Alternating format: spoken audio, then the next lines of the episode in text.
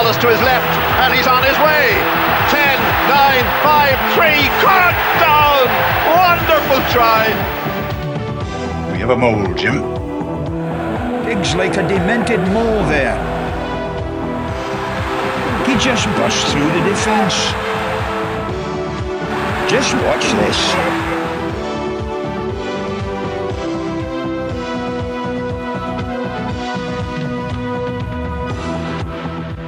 Good evening and welcome to the Molecast. Good evening. Good evening. We're going to start off by talking about Leinster, who swept aside Connacht and what is usually a really tricky fixture for them over in Galway. But uh, instead, they had a bonus point within about half an hour. And it looked like they had uh, both a combination of uh, the really talented youngsters who won so many league games for them last season and a fairly seamless reintroduction of, uh, of the first uh, tranche of World Cup players coming back, and uh, with four Heineken Cup games coming up in the next five sort of matches for them, looking pretty fearsome, I have to be said. I agree. Next topic. no, they were very good. They're outstanding. Uh, I've never seen a first half like that uh, from Leinster in the Sportsground. I felt that Connacht looked really undercooked. I understand they have issues at, in the second row and they you continue to pick up injuries uh, throughout the game in that position. But for a team who had started the league well, they looked um, slow off the mark. Their tackle height and, and hidden height was high. And they looked a little bit ropey in terms of running lines and a little bit predictable compared to last season. So um, really game was over after twenty odd minutes. It was very very similar um, to uh, like Irish World Cup quarterfinals, and that the game was really put beyond put to bed as a as a contest after like 24 minutes, 23 minutes, whenever the the third try was in. Um, and there there's not an awful lot. If you're a Connacht fan or a Connacht player looking back in that match, there wasn't an awful lot to uh, to hang your hat on or to look back on with a sense that you can build off it. I was curious uh, how Leinster would play with the the end of the, the Schmidt coaching ticket because I remember at Lancaster's first season, um, I went down to watch Leinster train and I remember seeing the sort of things that he was trying to emphasize and like it reminded me of, of Gerry Murphy coaching. So Gerry Murphy uh, like you're going back 20 years when he was coaching Ireland, uh, and he, he subsequently coached Terenure, which is where I came across the sort of stuff that he was doing. But what he was, what Lancaster was concentrating on was was the same sort of drills, the same sort of stuff that Murph was doing, and um, he was kind of scolding the players maybe for their lack of ambition or for their uh, like their willingness to look for for contact, and then shortly after, well, about a month after, um, the in that in the subsequent month, the team went down. They lost a Thom- they lost in Thomond, uh, 29-17. Um, I remember for Ross Byrne starting. Uh, and Noel Reid coming on at number 10 and Leinster looking much better. Mm. Um, and then beat Ulster, very young Ulster team and then hammered Zebre. Hammered like beat them seventy points to six. And I remember Jamie Heaslip playing in that match, and it being really. And he was sort of um, he was kind of getting up to speed, and you could see Heaslip get up to speed uh, as the eighty evolved, and Heaslip sort of gone, "Ah, oh, like I'm I'm getting this." And thereafter, Leinster went on a run, which culminated for me on the 4th of March in 2017. They beat the Scarlets 45 9, and the Scarlets won the league that season. And if you'd been told that one of those teams is going to win the league, you'd be like, I know. Like, and but it wasn't the one. And I think what happened was that a lot of it, it it's interesting what happened there next. So I my take on it at the time was that the internationals came back and they couldn't integrate them properly. Um, so the internationals came back and they weren't used to playing that game where fellas are running into certain areas and putting a pass back into other areas, or they're looking to offload and you have to play quick. You, you don't have time to get structured and set up the next pod and the next, you know, truck it up. Um, but that wasn't the case. So the next time out, they're pretty much the same team, bar Cian Healy for uh, Peter Dooley. Pretty much like you know they jigged around a few guys in the back row, but basically Van der came in for Conan, Leavy and Ruddock swapped positions, uh, and they were lucky to win 22-21. What game was that? Edinburgh? That was no, that was against the Blues. That was against Cardiff. Cuthbert scored two tries for, Oh, do I remember? Yeah. and then lucky to beat lucky to beat the Ospreys twenty points to eighteen. Beat Connacht well, um, and then squeak past Glasgow, squeak past Ulster, and got well beat in the semi by the Scarlets. Um, and I, but I do, I do remember the difficulty they had in reintegrating. I remember that Sean O'Brien wasn't picked for the, well, he was picked on the bench for the semi final, and then cried off with uh, an injury because he had the Lions tour coming up. I just started thinking he's he's gone from Leinster. Like mentally, he's he's just not there. Like he's, um, and people legitimizing it, and I, I never liked it. Um, and the following season, then Leinster went over to Sandy Park. They beat Exeter, playing with. So that was that was the Christmas match. They, they were they were the Christmas fixtures, the uh, the double header fixtures, and it was a great win. But they played a much more conservative style of game to reintroduce, reintegrate immediately internationals who played in November. So you're bringing back Irish guys who played against South Africa. They'd won 38-3 and Fiji. Not many Irish players played against Fiji. it was um I, I think it was very it was decisive from Cullen and Lancaster that they sort of said we, we can't play that way and bring back the and bring back the Irish players because they just won't be up to speed And So- they needed physicality against Exeter over. And You, you need need, the physi- you need more is- physical This strength. is, this is, but this is this is the interesting thing. So now going into matches against uh, Treviso are Treviso are curious because they've really improved over the last two seasons. They haven't had a really particularly good season this Mm, time. but, exactly. like, they've had a lot of Italian internationals away. So Treviso have a lot of Italian internationals back. How good are they going to be? Um, but then going into Northampton or Lyon are both top of respective leagues. Like Lyon are way ahead in in top fourteen. So you're sort of saying received wisdom is that oh you need physicality, you need to play a particular way against these sort of teams, playing away from home. That's not to say that you don't, but will Leinster continue to play with the same pace and the same sort of freneticism almost? Like you know, it, when it doesn't work as well, it just looks frenetic. It's it's it's emphasis on quick ruck ball, multiple runners. Like James Lowe had a try disallowed because himself and Fardy ran into the same hole, and you're going. That's a good reason for having a try disallowed. Yeah, if, if you're a coach, like this is this is the sort of thing that you're trying to encourage is that attack, attack, attack mentality. Um, and you're talking about Leinster having all of November, all of December, all of January without international break, which is which is highly unusual. It only happens every four years. Um, what are they going to be like over those three months? And how's that gonna how's that gonna bleed into Ireland? Because you're going to have a sizable proportion of the squad coming of the Irish national squad coming from that squad playing a way that no Irish province has played. and into a new uh, coaching system with a, like an entirely new coaching ticket. Yeah, New backs coach and Catt, new head coach and Farrell, and new scrum coach and Johnny Fogarty.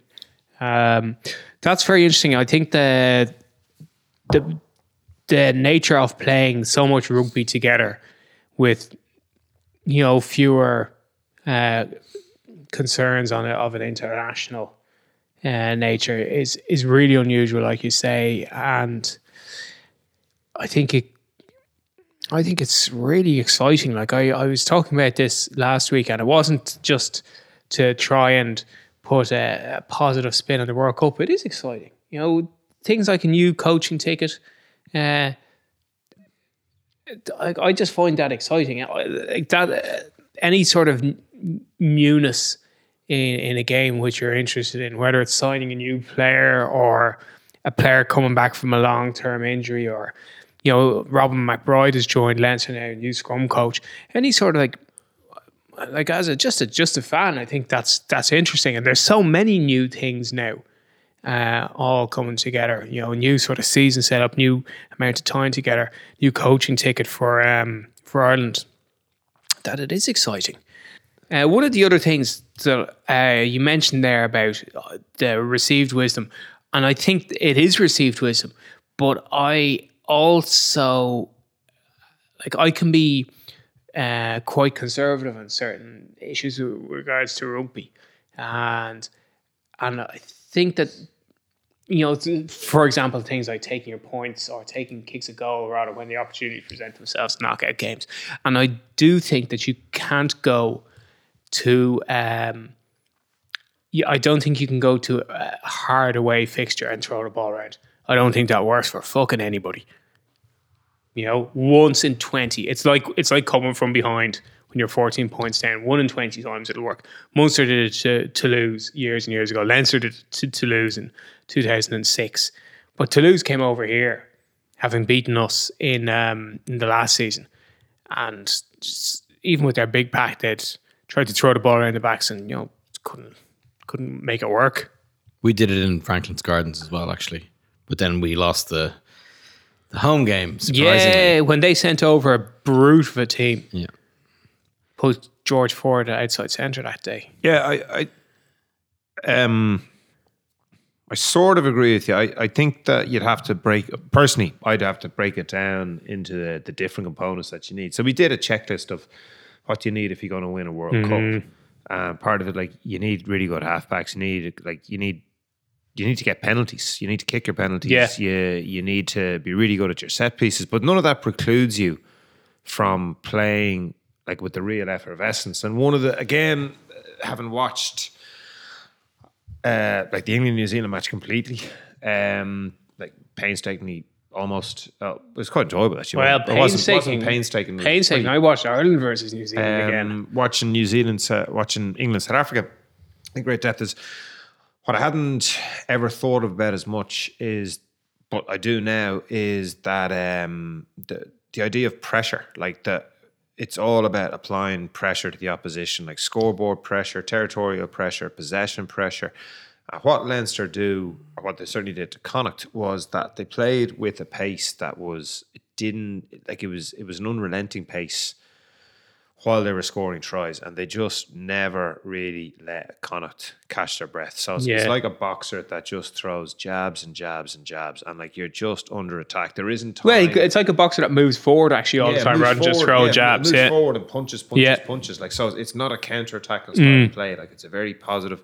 It's not necessarily throwing big bombs all the time. And like, look, there's only so far you can stretch this metaphor, but like it's it, that- that idea of constantly moving forward. It's just like the pace is what puts you as the opposition. Yeah, they're you're, they're crowding you. the crowd Yeah. and like you're having to think at a faster pace and like you just can't keep up. It's it's only a matter of time before something happens. And and so th- th- there's that sort of stuff right? So uh, go back to the received wisdom.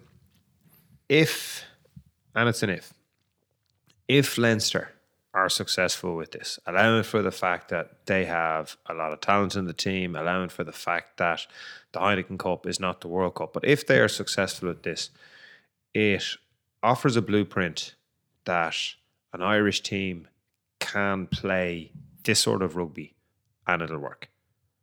And I think then you get to the you sort of you've got the pressure argument, and then you get to the idea of the risk return sort of way that I, again I think of it that like if, if you're if you look at Joe Schmidt, if you look at what South Africa were were successful with, you you play a low risk style of rugby, and you don't allow for like you don't allow things to go wrong. Now things obviously went wrong, but like you your style of rugby doesn't allow for things to go wrong, and by removing the the things that are going to go wrong, you leave yourself with a chance of a better outcome. Now it's it's never going to have really like see the thing is Ireland beat South Africa 38-3. Right? Now New Zealand put like 40, 50 points on South Africa. So you you look whereas New Zealand are obviously like a high risk sort of team. That New Zealand will go and play and they, they do it so well and they do it so often that you think, well, like this is the default. But then you see them in a match against England and you go like like when they're playing in the wrong part of the pitch and they're not ahead, they are like they're a different team. Um, but I think for Ireland, yeah, you have to be prepared to take risks if you want to win things, and you have to be prepared for it to go wrong.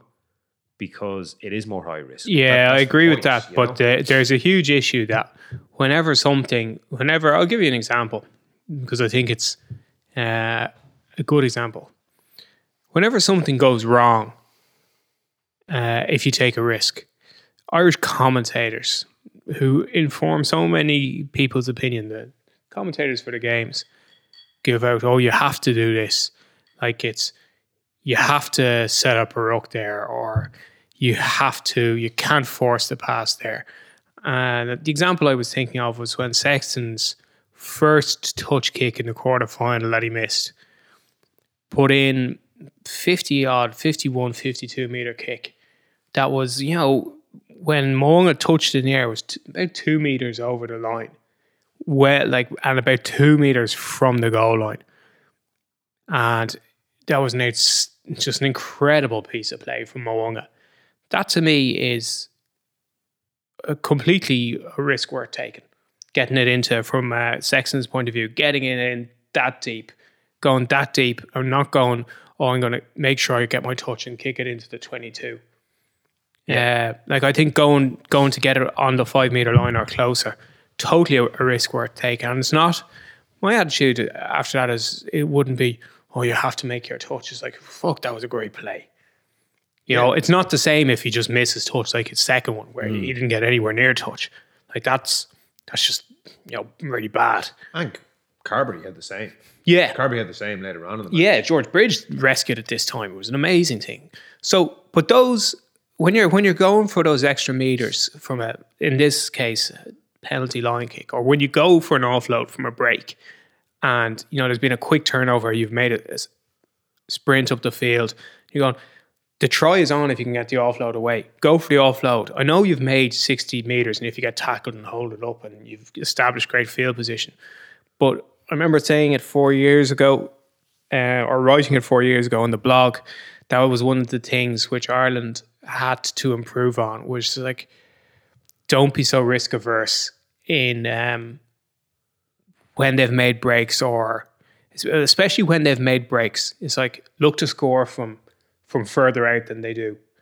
Um, and then I, that's apropos of nothing really. If you look at Leinster's tries in the recent game against Connacht, a lot of them came from close in. Like it's still the most usual place to score from statistically. Oh, go go back to the conversation about England and New Zealand. Like part of New Zealand's problem wasn't their lack of attacking ambition; it was the fact that they were doing it from fifty or sixty yards out. Mm. Yeah. Like, and and this goes back to the idea of pressure. Like it, if if you're running your two four two and you're doing your offloads and guys are running lines, there's a massive difference doing it in the opposition twenty two when you can force penalties that are kickable. Uh, and if one guy makes a break, they'll score a try, as opposed to doing it 60 meters out when they've got quicker players than you do. So I think um, I was trying to I was trying to sort of make this cogent as well in my head, like that for Irish rugby used like our weakness used to be like we'd have no tight head or we'd have one tight head and if he got injured like we were we were screwed and it isn't to dismiss the success that we've had playing a relatively conservative game because like a lot of the fundamentals have improved it's just to sort of understand that it isn't it isn't a binary thing. Like you have to be able to i think personally speaking i like being able to break it down and going like this is the this is a risk worth taking and that isn't. Like it, you know you're not talking about picking like an aerobically fit tight head who just can't scrummage and sort of going oh like you know this is really great. We'll just pick like seven flankers this type of idea. That that's that's not what you're being asked to do. But it is recognizing that at, you want to encourage your players to play with that pace. Like I guess is is one of the is one of the hmm. but like it can't just be frenetic and that's that's the downside of that style of rugby when it doesn't work you just you do you, you throw loose passes like Australia. like australia exactly Let me take you back in a time machine to 2012. In the final, we uh, hockeyed Ulster in in the European Cup, and in that final, I remember Leo Cullen in well, maybe his last game. Or he'd played No, no, season. played next season. another season, catching a ball like on his shoelaces and in the fall throwing the ball out of the tackle.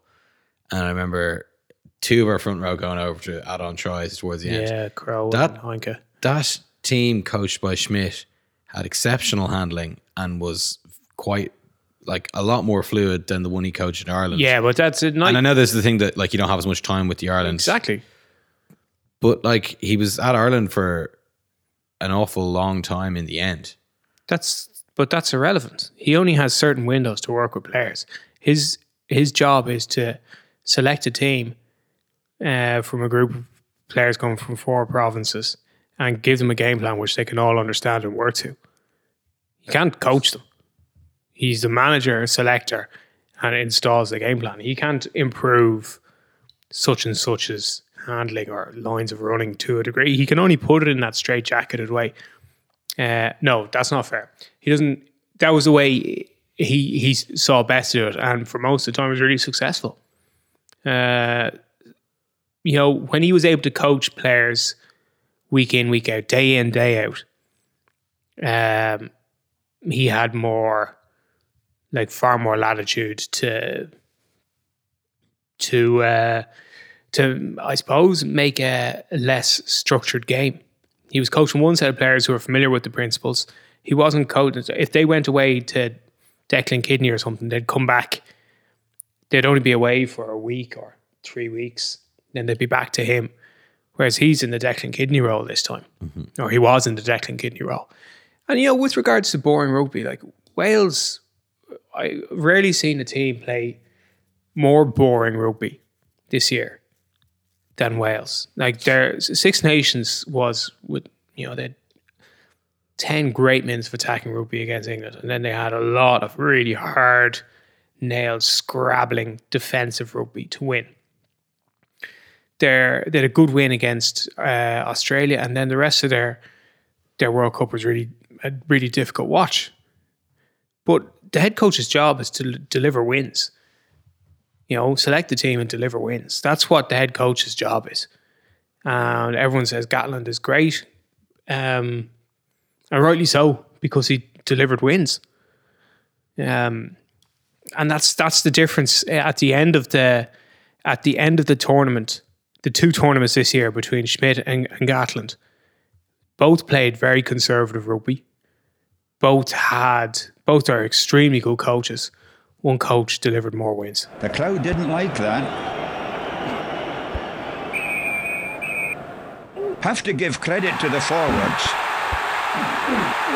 So the World Cup champions South Africa were back in action already uh, with the game against Ulster. Oh, zinger!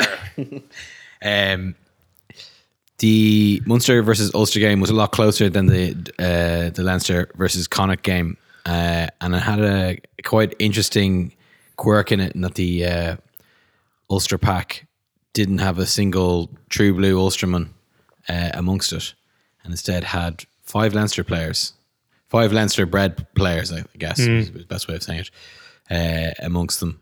Um, yeah, three three former Leinster pros in Jack McGrath, Marty Moore, and Jordi Murphy, and then two guys who are born and, and bred Leinster uh, in Alan O'Connor and Nick Timoney, both of whom were in the Ulster Academy. But uh, I think O'Connor uh, went to Blackrock in his last year. yeah. He was scary, wasn't he?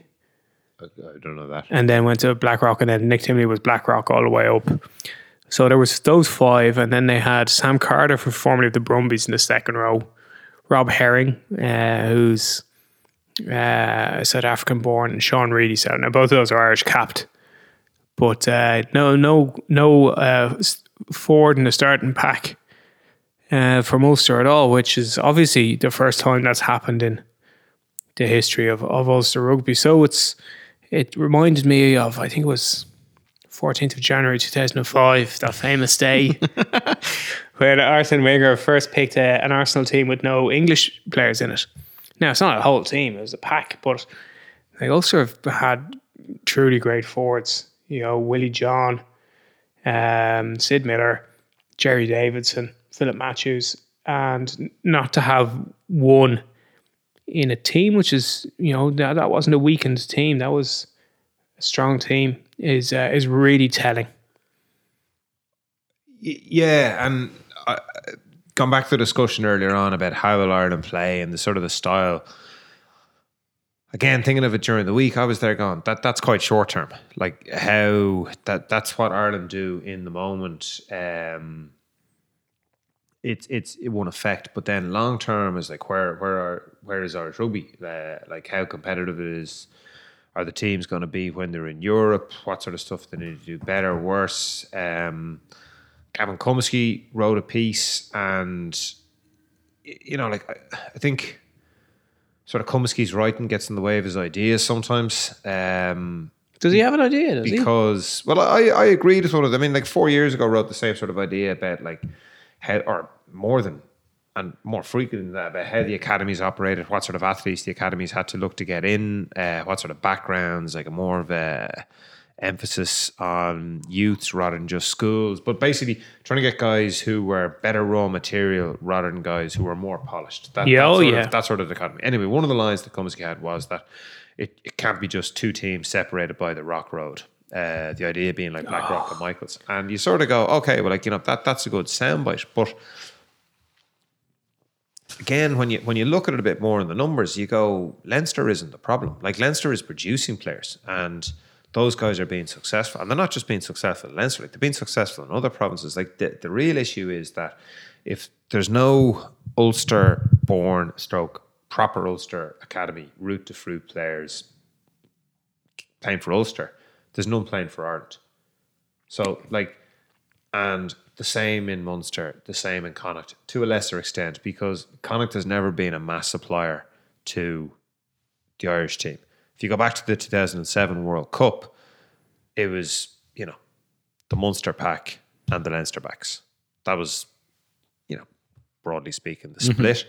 And that was a very, very good team going over there. Oh, That's- brilliant team. That's in the modern era.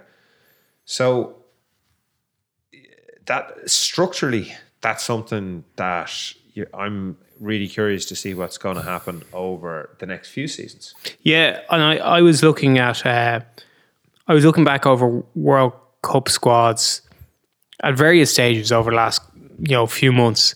Uh, one of the things I noted was that I think there was 14 Leinster contracted players in this World Cup squad and 12 Munster contracted players. Whereas in 2015 there was only six Munster contracted players in the squad. There were seven Munster men because Sean Cronin was there as well, although contracted to Leinster. But uh, so that's a big increase in, in the number of Munster contracted players in the squad. But in another level down of le- another level of analysis, it's actually the same number of Munster players uh, uh, went to 2015 as went to 2019. It's six again because like two two of the the Munster players this year Kleyn and Stander uh, from South Africa. Three are Conway, Carbery, and Tadhg Beirne, all of whom played pro rugby for for Leinster. They weren't overlooked by the academy. They were in the academy. They all got pro contracts at one stage. or Another Tadhg Beirne, a sh- uh, short term contract, and then the last is Chris Farrell, who's via Ulster Ulster Academy Grenoble. Uh, and you know, there's there's six actual Munster men and seventh uh, in Sean Cronin. And the issue with th- this particular posse of Munster men is that of those seven, six of them are 30 or older. Only one of them, Niall Scannell, is in his 20s. Um, so, you know, Earl's 32, John Ryan's 31, uh, Cronin's 33, and O'Mahony, O'Mahony and Murray. Murray 30. And this Uh, is quite a subtle point. This, this isn't question of oh, like you know, plastic paddies or he's not a real Ulsterman. Like you know, these guys are playing for Munster. No, I'm not. Yeah, I'm not These interested in that at all. That's not the point. That's irrelevant. Like My point, point is is is the production. is the production of players.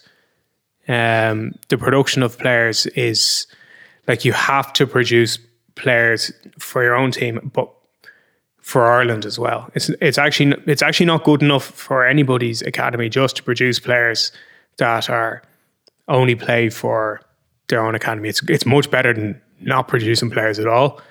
But you have to be producing internationals. That's why the IRFU puts a lot of money into academies and talent engagement programs and everything like that. It's to produce players for Ireland.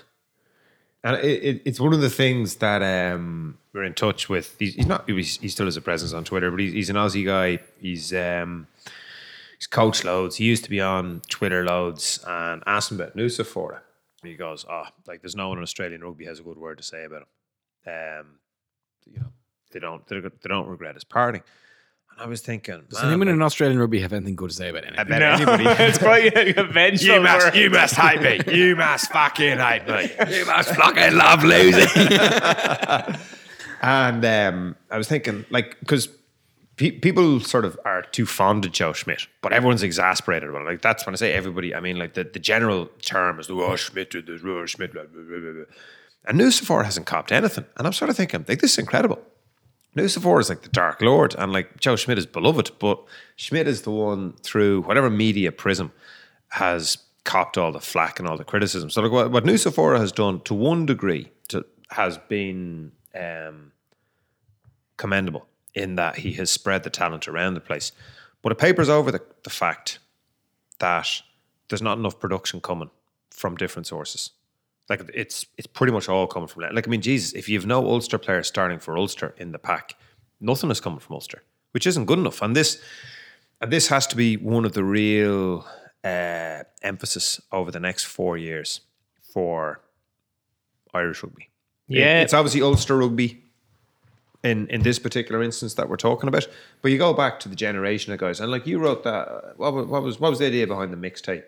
Yeah, so I I wrote about uh, about that there was a gap in in um, in the Munster um, demographic, really, I suppose, in terms of in terms of players who hadn't progressed.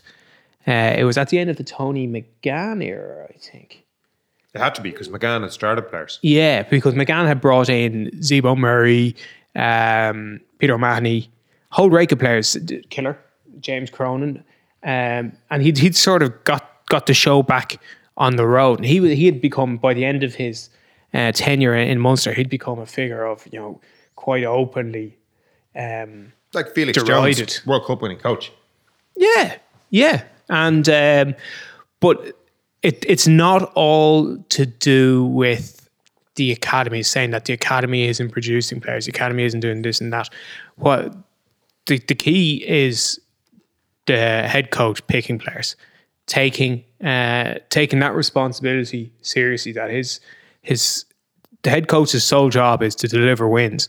But if you have if you're if you have another boss over you, David Nucifora, um, wins aren't enough, or they certainly shouldn't be enough. It should be about getting players who have talent into a team and playing them, um, and not not resting on your or not relying on on um, on the same old faces time and time again. You should always be trying to progress your team.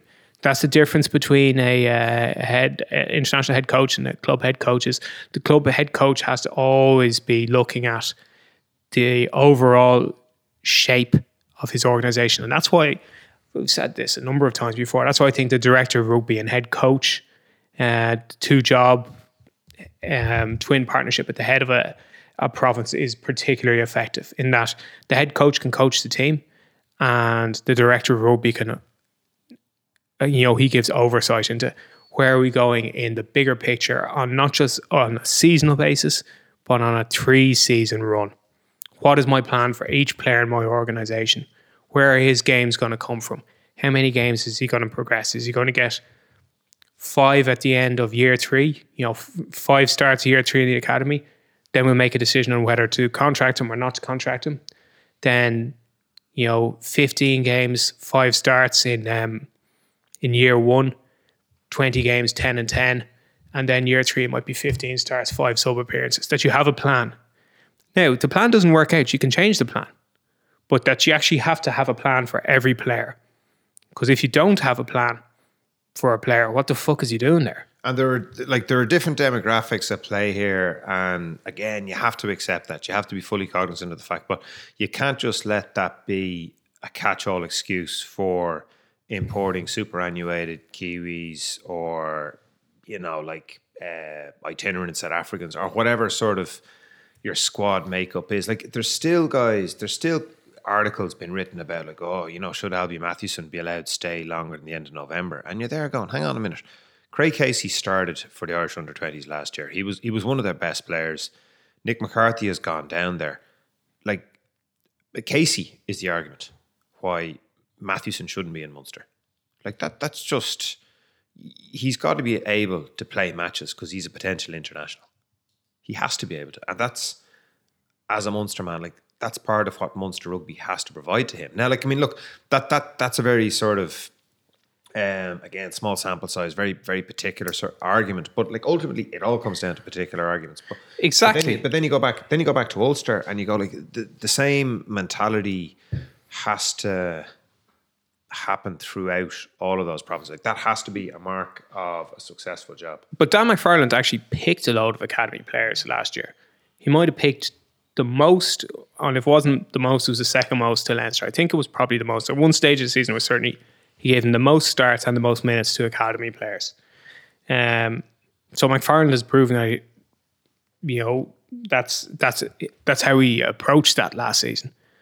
Um, and you know, Van Graan was the opposite. Van Graan gave the least minutes and the least starts to academy players. So Van Graan had he's he's almost two years exactly into the job. He got the job in late November 2017. So he only had half a season to get his toes in under the desk. 'cause, Like that's you know that's like that doesn't count if you ask me. Yeah. In terms of selecting players, last season he was conservative, and I think the jury will return on where he is uh, at the end of this season, uh, because he does need to make uh, a much more.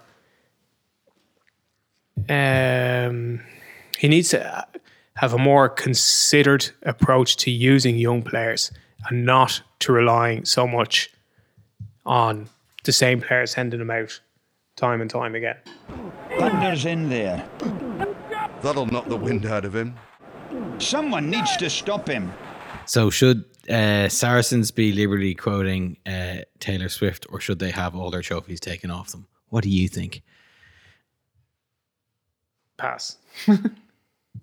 The, the Taylor Swift uh, reference All the is- haters. is the haters and the players that uh, Alex Sanderson referenced after they beat Gloucester. Yeah, I like Sanderson. Uh, I thought that was a funny comment. Um, Saracen, that's the only way they're ever going to approach it.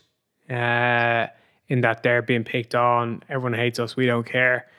Uh, should they have their trophies taken back? I think it's. Um, I'm going to say no. I'm going to say like that's what the fine is for. It's it's a very difficult situation to be in. Uh, like at what like at what stage do you that that that's what the fine is for. Um, you know, and the fine should be sort of forward looking. That's the thing. Like again, you go. Uh, I, I recently read about um, Tevez and Mascherano going to West Ham, and West Ham had a fine. yeah, yeah, yeah. And Sheffield United ended up going down because Tevez's goals saved West Ham. And, and Sheffield United's contention would be West Ham should have been fined points. That would have been much bigger. That had a like a negative impact on us. So rightly or wrongly, look, Saracens have been fined. I think it's a sort of a hollow victory for anybody else. I'm curious as to how many of these players they can retain. Uh, how many of the companies that were set up in conjunction with or by Nigel Wray um, are like are they are they going to continue trading? Are they going to be wound up? Are there like are there revenue restrictions on them? Like I'm not sure how that's going to be dealt with. Um, like I think to the law of the land, they haven't done anything wrong, but by the virtue of the salary cap they have. So like from a European perspective, they haven't done anything wrong, but they qualified for Europe by being successful domestically. They contravened the domestic um, Salary cap, yeah. the- you know the, the regs of the of the league Yeah, competition, competition, Competition law, and they can say whatever. and competition law has you know, this this is the penalty. You you get dock points and you've got an enormous fine. So you know that them's them's the rules. Uh, had the penalty been uh, you'll get stripped of any titles you win while you're cheating systematically over five, ten years, whatever, however many years, uh, would you think that was fair as well? Yeah, I think if if I you think sign up if, for it- if, if you signed up for it, like if that was what if that was what was flagged, Hmm. yeah, What if you're cheating in ways that they haven't uh, countenanced yet? Like, for example, when Juventus did it.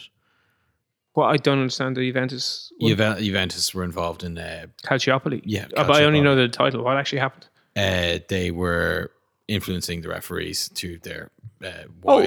spread influence Oh, throughout Italian society. okay. But you're not allowed to influence the referees. That's already in the laws. It's just But the nature of how they did it. doesn't say you'd be stripped of a title if you do it. Though, does it? Oh, okay. So that the So what I'm saying is, if Yeah. you egregiously cheat the whole concept of the league and bring, what it, in, bring it into, I think they should absolutely have every single one of their titles of the three years that they've accounted for taken away from them, and they should be awarded to the team who finished runner up. finish second in the league or No, second finish- in the final. I think second in the final is the only fair way to do it, or not award the titles at all. I don't think I don't think it's fair that Saracens win them. You see, if you don't award the titles at all, you mean that there's no winners in the league. Although, I think this is sort of interesting. If there's no winners in the league, even though one team cheated, so that the league didn't happen. There has to be a title holder.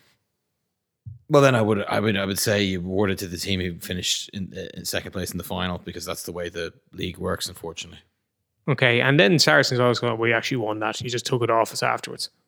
yeah. Well, I mean, Juventus don't count the titles that they have taken off them. They don't get to count them. Okay. Next question. Um, should they have the European Cup taken off them? No. and they awarded to Leinster? There's no salary cap in, in Europe. Um, well, that was that was mainly what I wanted to talk about. Yeah. Like because I I have a question- I, don't understand how they can still not be breaking the salary cap if it accounts for the last three years. Yeah, I have a question for you, which is isn't on the salary cap, but is Saracens related. Who would you want to have between Maro Itoje, Billy Vunipola, and Owen Farrell if you could have one of three? Uh, Billy Vunipola because we've already got James Ryan. yeah.